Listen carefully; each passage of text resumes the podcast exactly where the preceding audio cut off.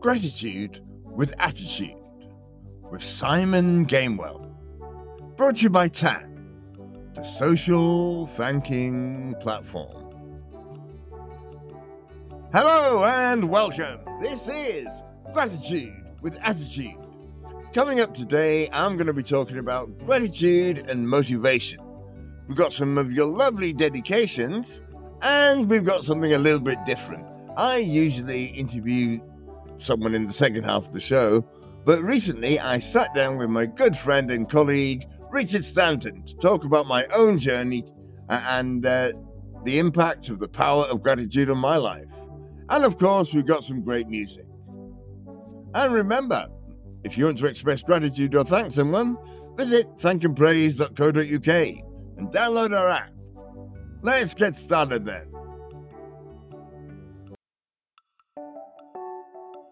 Here's the Cure with Close to Me.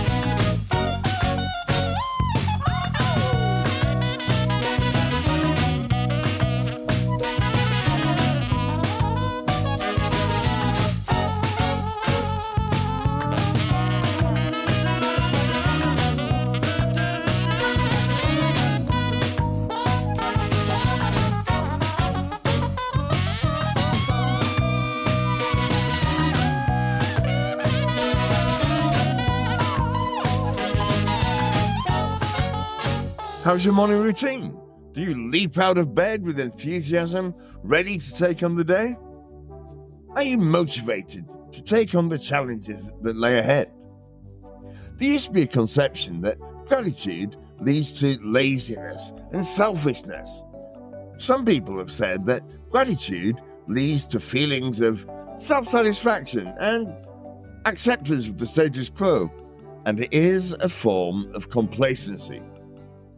Over the last few years, though, we've begun to realize that gratitude is not just an action of politeness, a passive emotion.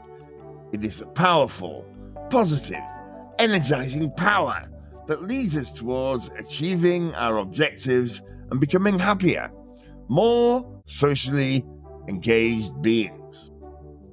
Living gratefully or practicing deep gratitude actually triggers self improvement.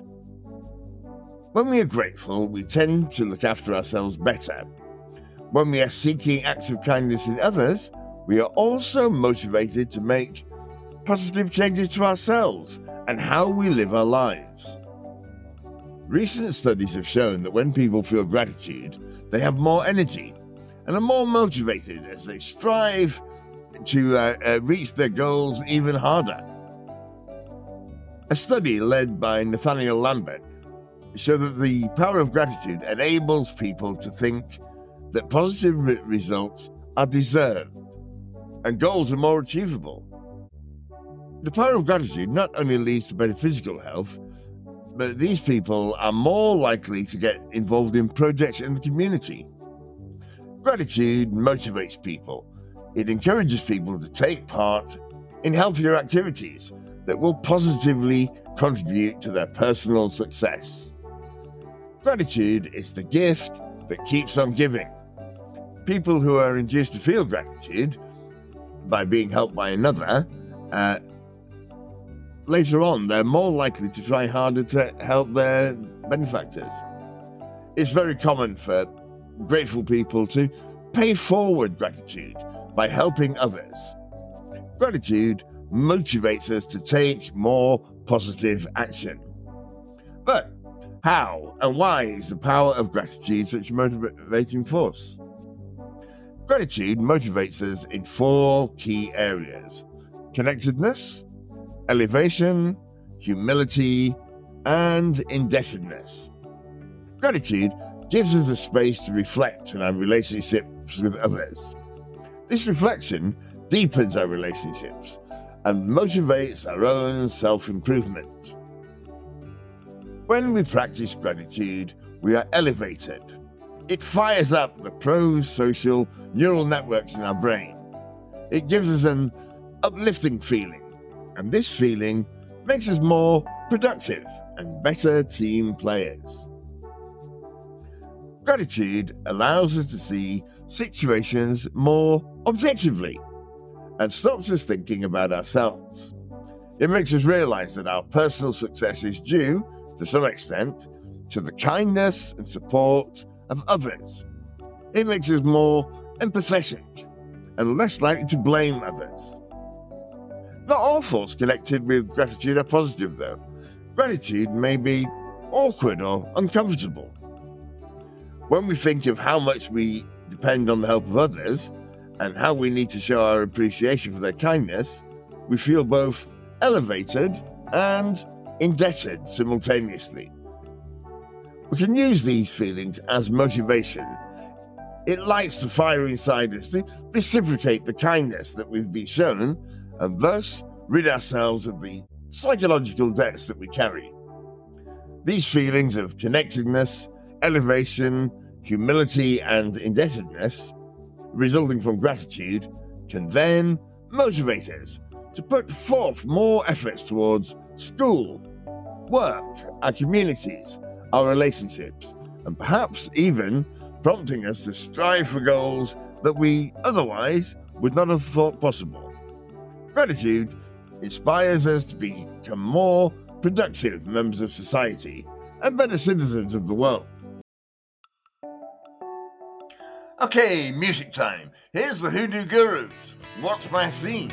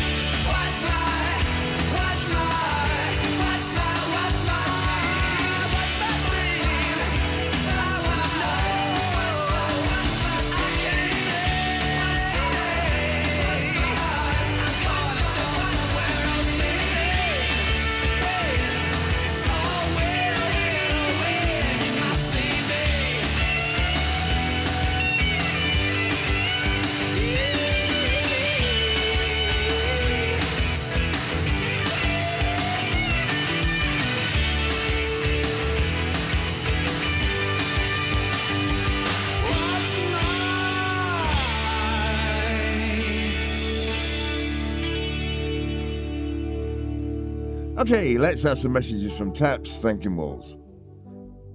And remember, if you want to express gratitude and say thank you, visit thankandpraise.co.uk and download our app. Okay, so the first message is from Hannah and Firaz, and this message is to Miss Harris and Miss Patel at Linden Primary School in Leicester. It says, We would like to give a very big thank you to Miss Harris and Miss Patel for the incredible job they do every day, looking after and teaching our children. Miss Harris and Mrs. Patel are absolutely amazing. One in a million teachers. If our kids are not well or not feeling it that day, they give that extra encouragement and attention to our children. They give the love, hugs, and motivation to them. And seeing this makes us so happy. It gives us peace of mind, knowing that our children are in great hands. They are exactly how teachers should be caring, loving, affectionate, patient. They go the extra mile and they show the children ever so much love and care. You can see the love they have for their students. They're exactly how teachers should be. Amazing. Any worries or concerns you have as a parent, they will really put your mind at ease. As a parent, you're always worried about your children. And when you have amazing teachers like Miss Harris and Mrs. Patel, it honestly helps to make your mind be at peace, knowing that your kids are happy whilst in school.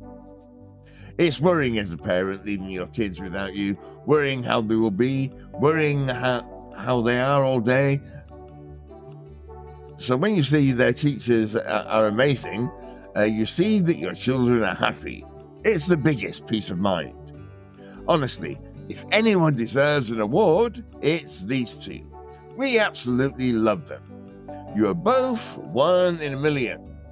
You do an amazing job every single day, and we just want to say thank you ever so much and that you are incredible. You've given us a great start to Linden. Thank you ever so much to you both. We love you. And Vicky uh, Devonport says to the receptionist with blonde hair at the Richmond Hill practice in Colne in Lancashire, says, uh, Thanks for responding to my health issue on Tuesday and referring me to a clinician. Whilst waiting, I watched you deal with many other patients, and your professional manner and calm approach is to be recognized. Well done. Excellent customer service. And here's one to Whispers Complex Team at Whispers Care Solutions, and it's from the uh, cl- clinical um, psychologist. It says, uh, I must say, it was an absolute pleasure to work with such a caring and knowledgeable team at Whispers. I feel this client has hit the jackpot at uh, having your support. Sadly, I frequently hear about service users and family carers struggling to find high quality care. And it's so great to know that there are some excellent teams out there. Coming up, I'll be talking to Richard Stanton about my journey and the power of gratitude. But first of all, here's the Pretenders. I'll stand by you.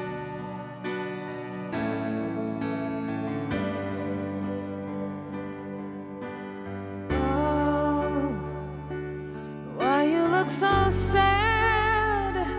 The tears are in your eyes. Come on and come to me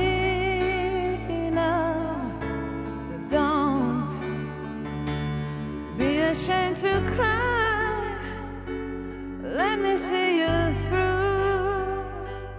Cause I've seen the dark side too. When the night falls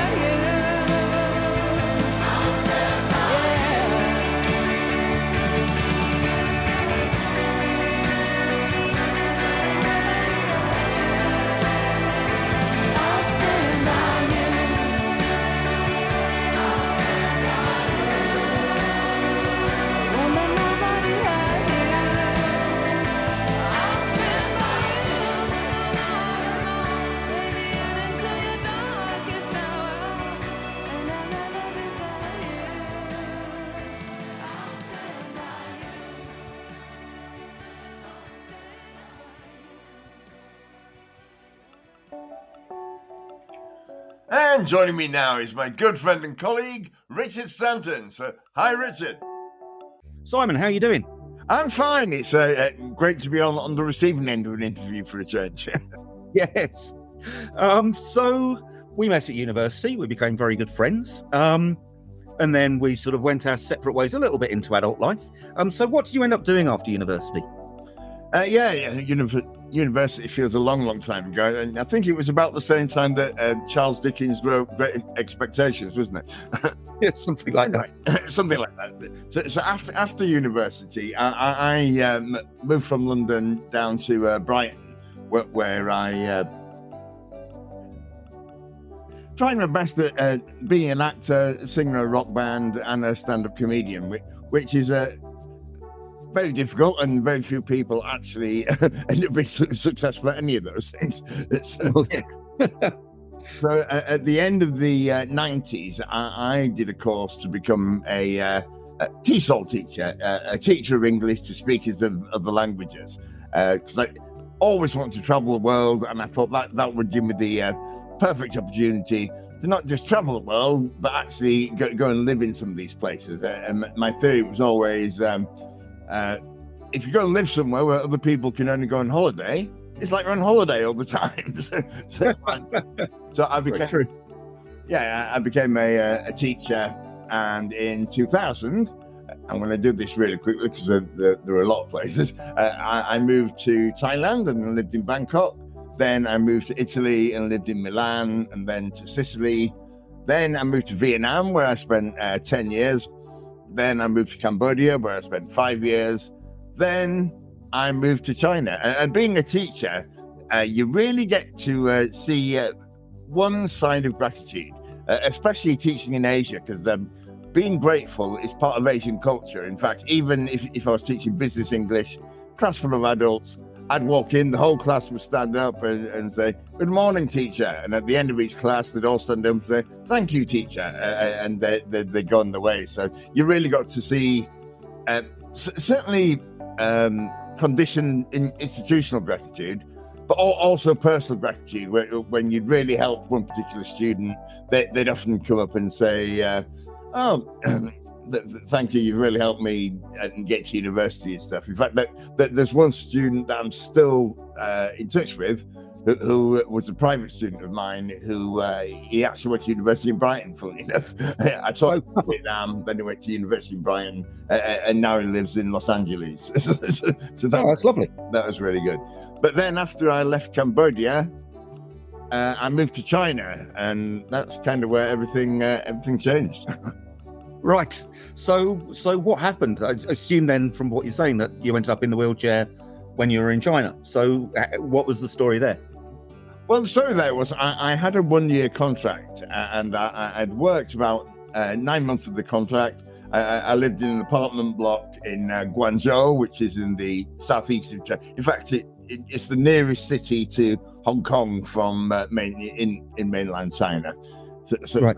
so living living there, I got up one morning to um, go to work, put my shirt and tie on, and I went out onto my balcony, and I, I was li- I was living in a, a big apartment block. I, I was uh, staying on the si- sixth floor. Went on my balcony uh, and uh, didn't realize at the time I was epileptic. I, I had an epileptic seizure and fell from a six-story balcony onto a highway via a tree. Oh, sounds like it was a good thing the tree was there. Uh, yeah, yeah, I, I'm I'm a big fan of nature now, uh, even more so than I was before. sure. so, presumably, they took you to the hospital in China. So, what happened there? Uh, well, I'm presuming somebody somebody took you to the hospital because I, I was in a, a induced coma, coma for eight weeks. Uh, Wow. So, so when I woke up, I was very very surprised. Firstly, that that I, I was uh, alive. Se- se- Secondly, that because I, I remember my feet uh, leaving the balcony. But that's the ne- that's the last thing I remember and, uh, until two months later when I when I woke up in a Chinese hospital. Uh, Okay. and, and yeah, and I, I woke up and uh, I was tied to the bed with my my arms tied above my head and, and my legs uh, and my feet uh, bound to, to the uh, bed frame as well. Uh, People pay good money for that. uh, uh, yeah, yeah, certainly do. A- And uh, I, I- found out that that was because I kept waking up, and every time I woke up, my im- immediate reaction was just to get out of bed. Uh, and each time I tried to get out of bed, I just ended up in a in a heap on the floor, basically. Oh man. And and uh, yeah, wasn't the worst hospital in the world, but it certainly wasn't the best. There, there were uh, rats on the floor, um, uh, cockroaches all over the walls and stuff. So it wasn't very nice. And uh, what complicated things even further was that the uh, that there was no one in the hospital who spoke English. So the only way the uh, doctors and nurses could um, communicate with me uh, was via Google Translate, which uh, it, it- it's it's it's a very very good tool. But at the same time, uh, when when- trying to give a medical uh, uh, prognosis or whatever, it's not always particularly accurate.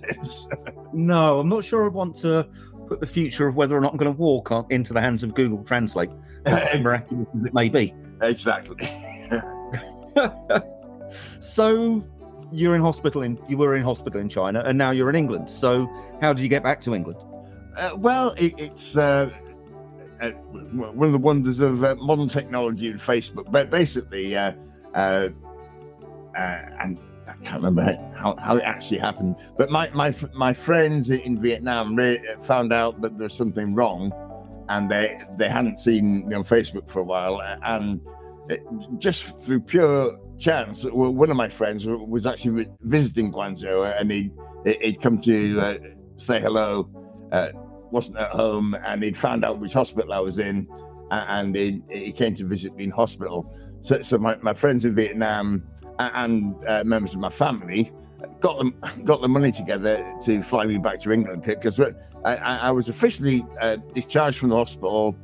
Uh, I, I was in the Chinese hospital for about four months. I, I was officially di- discharged, uh, and they took me to, to the airport to put me on the plane but the airline wouldn't let, let me on the plane because I, I, I wasn't capable of looking after myself.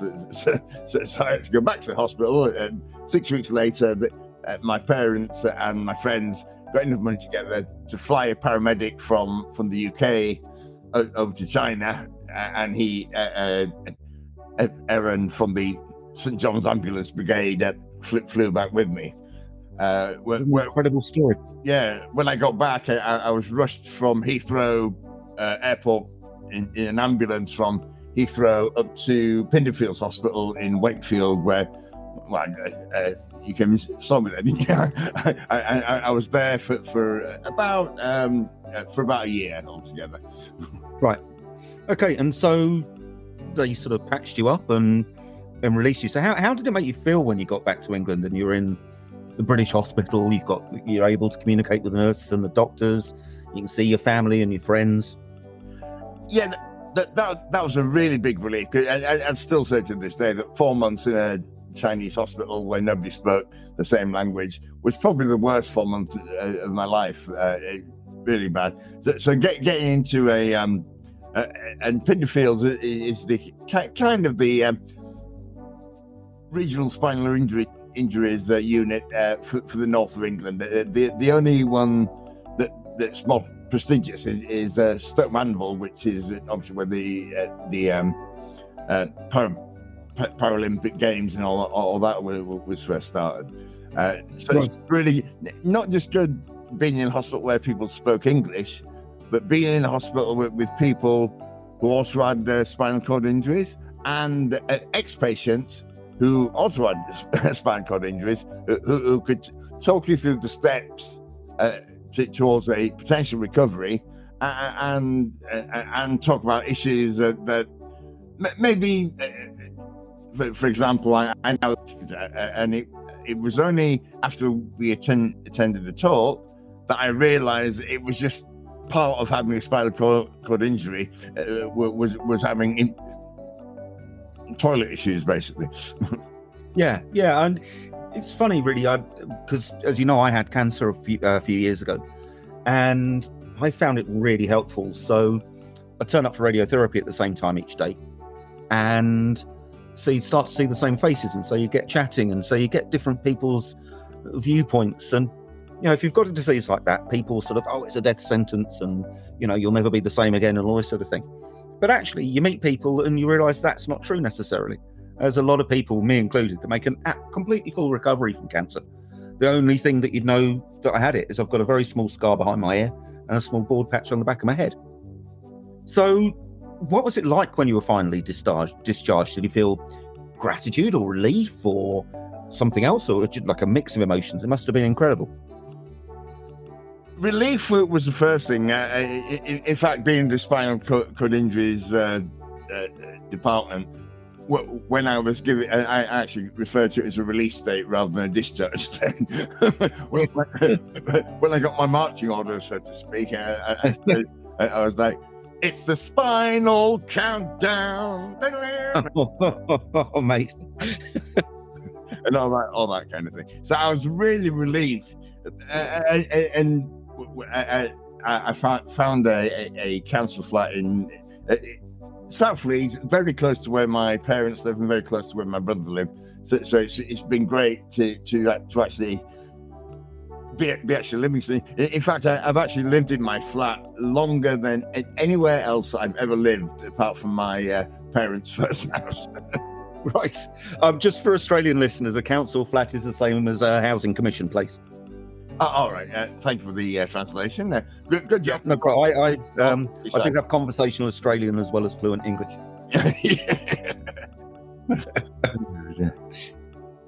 Yeah. Um, yeah, so there were a, a lot of relief and a lot of uh, gratitude from the opposite side. There, instead of people being grateful to me, it was an opportunity for me to be grateful to other people, and I was so grateful. Um, but one of the things that I realized, though, uh, just like when you check out the hotel, uh, uh, and it was. We often used to refer to Pinderfields as is it a hospital? Is it a hotel? We're not sure. but we, but when you check check out the hotel, you don't always remember to tip all the people you should or say thank you to the staff. You just in, in such a hurry to get on to the next part. Uh, and uh, I, I remember getting back from the hospital, and it was only like a, month later. I had so much going on in my life, uh, moving into a new place. re- Reintegrating into your into uh, English society, learning how to speak Yorkshire again. Because funny story, my, my father's really uh, hard of hearing, and uh, I hadn't I, uh, needed to, to uh, listen to someone speaking in a broad Yorkshire accent for uh, years and years and years. So, so I, I, my father would say something to me in Yorkshire, and I'd be like, uh, "Pardon, pardon." Then I, I'd say something to him in normal English, and be like, "You are." You are, and this was about half an hour before me and my father could actually understand each other again. oh, amazing. Um, okay, so you leave the hospital, um, and then what? You sort of go home. What happens next? Uh, well, uh, ne- next, uh, I, I, did a little bit of uh, online teaching. I, I designed a couple of courses for the schools, but for me, it just wasn't the same as being in in the uh, classroom. And obviously, coming from a kind of drama and uh, theatre background, being a be- being an actor wa- was what I really and being a teacher is kind of the next best thing. You've got you've got an audience every day. You've got some sort of a script to follow. Uh, I can have a laugh and a joke with, with the students in the classroom and stuff. So, so I, I was really looking for something to uh, grab my attention, uh, and in uh, And I suppose if they don't laugh at your jokes, then you can suspend them for a week. uh, yeah, yeah, and uh, dispel them from the classroom and tell them don't darken my doors again and that sort of thing. yes. Uh, yeah, yes. so, so uh, August uh, 2020, uh, I, I was um, laying on my bed, uh, and this is the uh, power of radio, ladies and gentlemen. I, I always listen to Radio 2 in the UK. We, we've got like uh, the BBC and there's five or six national radio stations that go out all, all over the country. Uh, and uh, I was uh, laying there li- listening to the um, Zoe Ball breakfast show, and a chap came on the radio called. Uh, Just to interrupt, uh, Double J is the closest equivalent in Australia. Oh, is it? Oh, Yeah, we have Double J, and Triple J. so Double J and Triple J. That that's more national than the ABC, then. Uh, they're run by the ABC. Uh, right. Uh, uh, okay. Got you. Got you. Yeah, yeah, yeah. So there I was. Li- listen to Radio 2, and th- this chap came out on the radio called uh, Matt Findle Hawkins, and uh, I was like, I know that name. and with, with such an unusual name, I thought there can only be one Matt Findle Hawkins, can't there? I, I, really do hope there's not two of them. But, so, so I uh, I got in touch with my old friend from university. Uh, and uh, yeah, it was, the same guy, uh, and we had a good, good long chat for, for a couple of hours actually. And, a few days later, he, he, he sent me a message and said, "Did I fan, fancy trying something a little bit different uh, rather than teaching?" Getting involved with spreading gratitude, Uh, and because of my experience of uh, both sides of gratitude, I thought that was a fantastic idea. So, so yeah, so I I, I became part of the uh, tap team, and, and we've been working on that uh, ever ever since, really. And and then Well, yeah. it's kind kind of through through me getting back in touch with Matt that, that you got in touch with Matt yourself, isn't it? Yeah, that's right. Yeah, he um he spoke to me, and I uh, started a business just um just before COVID with spectacular timing as ever. And um, yeah, the business didn't survive COVID. Um, I did, but business didn't. And uh, yeah, he just happened to get in touch with me as I was winding things up, um, which was spectacular timing. So, how do you feel that gratitude has helped with your recovery? Uh, well, well, it, it helps you put things into perspective, doesn't it? Uh, working around gratitude uh, and the. Um, um, I haven't got the facts and figures at hand, but figures show that even reading other people's messages of gratitude uh, really ma- makes you happy yourself. Uh, and uh, so, yeah, uh, gratitude has re- really helped with that. And and just seeing the joy on someone's face when you express gratitude to them and the feeling that I get myself when people have expressed gratitude to me. It's a, a it, it, really is the gift that keeps on giving. So you're helping yourself by helping others, and they in turn will go on to, to help others equally, be, be, kinder and be more grateful. And, and, I think uh, spreading that me- message further and further and further can only make, make the world a, a more positive place. Yeah, I couldn't agree more. And then uh, for my last question, what's next? What's next for you, mate?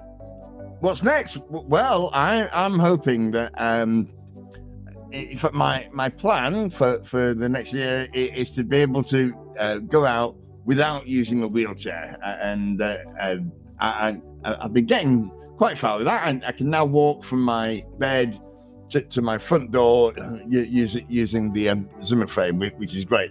That's only one step away from walking down the pub, isn't it? Really? Uh, I- Yeah. I'm- I'm- Well, a little bit more than one step, but yeah, I take your point. Uh, yeah, yeah, yeah. Uh, I, I say walking down the pub, but I guess that I'd probably still get taxi back. Yes, for those that don't know, uh, Leeds is very hilly. uh, yeah, it's, it's on the edge of the um, um, Yorkshire Dales and everything. So, yeah, there, there, Yeah. there are a few hills. All right, well, that's fantastic. Look, thanks so much for your time, Simon. Um, and good luck with everything and, and keep us up to date. Maybe we can have another interview uh, this time next year and see what 2025 holds for you. yeah, good, good idea. Good idea. Okay, let's finish off with some more music then. Here's the Beatles with a little help from my friend.